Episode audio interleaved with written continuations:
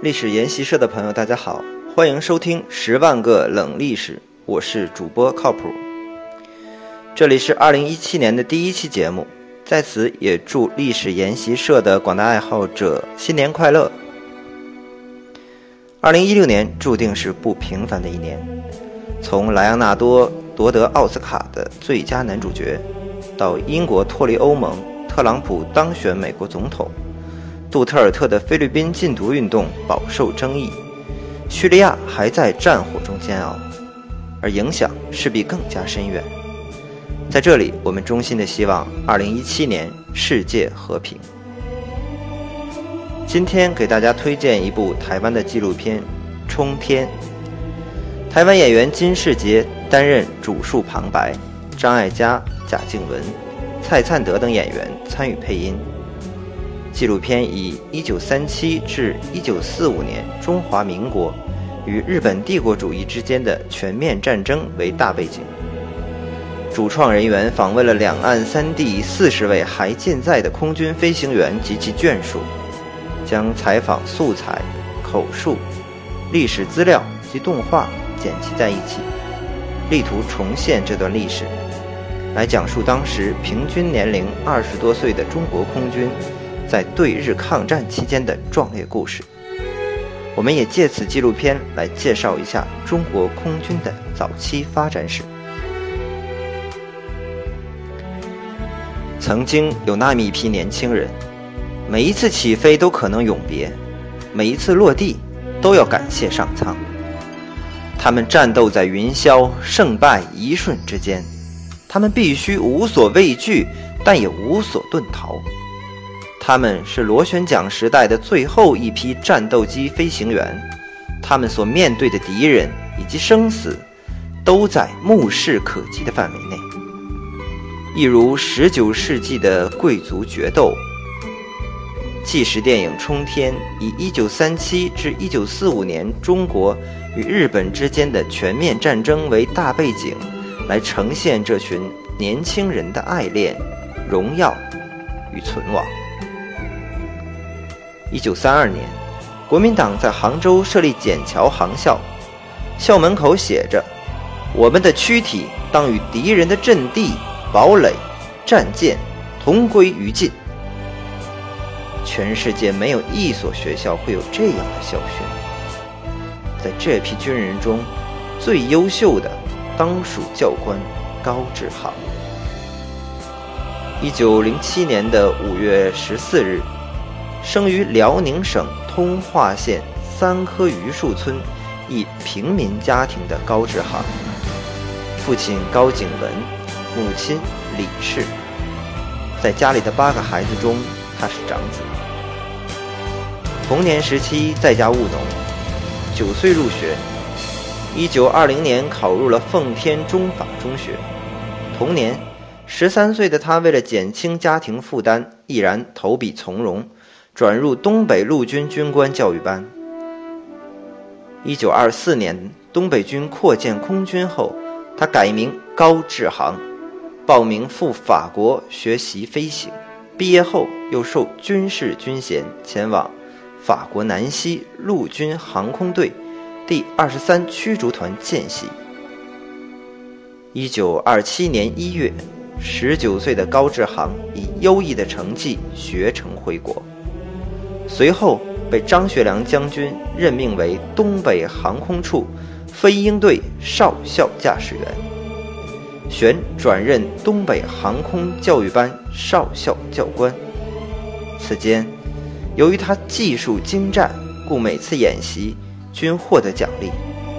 然而在不久的一次演习中，由于机械故障，不幸于降落时右腿折断，后经南满医院治疗，腿虽复位，但稍有弯曲，因对驾驶战机存在障碍，不得不在哈尔滨医院打断重接。愈后，腿比原来短了一分，要靠穿带有鞋跟的鞋子才能调剂。通过努力，他很快恢复了驾驶技术，并且在技术上更上层楼，因此得到了高瘸子飞行员的绰号。一九三一年九一八事变后，东北军受张学良的命令撤入关内，以待国联制裁，实行不抵抗主义。此时高志航目睹日寇横行惨杀同胞，觉得耻于留在敌占区，便将家属遣返原籍，只身一人化妆入山海关，准备投靠山东韩复渠的军队。后经时任国民党军政部南京航委会航空大队长刘法同学邢产飞的介绍，到杭州笕桥中央航校高级班接受短期培训，结业后因其东北军的特殊身份而受到排挤，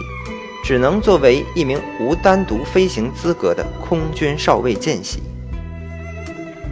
在一九三二年春，航委会第一次检阅时，高志航的飞机虽然在起飞时出现小小意外，但其在整个飞行过程中的娴熟技巧却给在场所有观摩者留下了深刻的印象。结果非但未受到处分，反被提升为当时中国空军装备的八队的中尉分队长。此后他通过刻苦自修，很快掌握了国际上堪称一流的夜间不打灯起飞、倒飞和弧形飞的飞行绝技，并在第二次检阅时排名第一，随后成为航校驱逐班的上尉教官。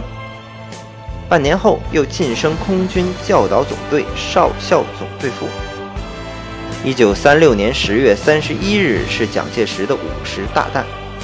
这天航委会特别在南京举行了一次有英、德、意等空军参加的空军战术及飞行特技表演。当时正留守杭州的高志航闻讯后主动驾机前往参加，期间他以自己的拿手好戏在空中尽情施展，博得场上各路嘉宾的阵阵喝彩，一时几支玉珍高下的外军特技队相形见绌。表演结束后，蒋对他的高超技术赞不绝口，很快消息通过国外的各种媒体传了出去，从此高志航的名字在军中几乎人人皆知。不久，高志航奉国民政府之命前往意大利购买战机，期间应邀在意大利上空表演了他的飞行特技，深受称赞，并受到墨索里尼的召见。然而该国军火商却以大批金钱向他行贿，企图向他推销一些落后的机型，但遭到了他的断然拒绝，并决定改向美国购机。最后他不辱使命，顺利从美国购回了一百架霍克式驱逐机。回国后，政府随即组建了五个飞行大队，任命他为第四大队长，并晋升中校，辖二十一、二十二、二十三中队，协助总队长毛邦初工作。同时在杭州中央航校开始训练新招募的飞行员，培养出如刘翠刚、柳哲生、董明德、李桂丹、郑少迂、乐以琴、罗英德等优秀飞行员。一九三七年十一月，高志航从兰州接收苏联援华的飞机，因为当时日军飞机一直在轰炸中国守军，他不敢等待，就冒险带队伍来到了周家口机场，准备前往南京参战。二十八日，几十架敌机到周家口机场上空，高志航起飞了两次都没有成功。当时日军飞机一直在扔炸弹，当时高志航要是避开是可以避掉的，可是他一直想起飞迎战，结果第三次起飞前被日军投下的炸弹给烧死了，壮烈牺牲。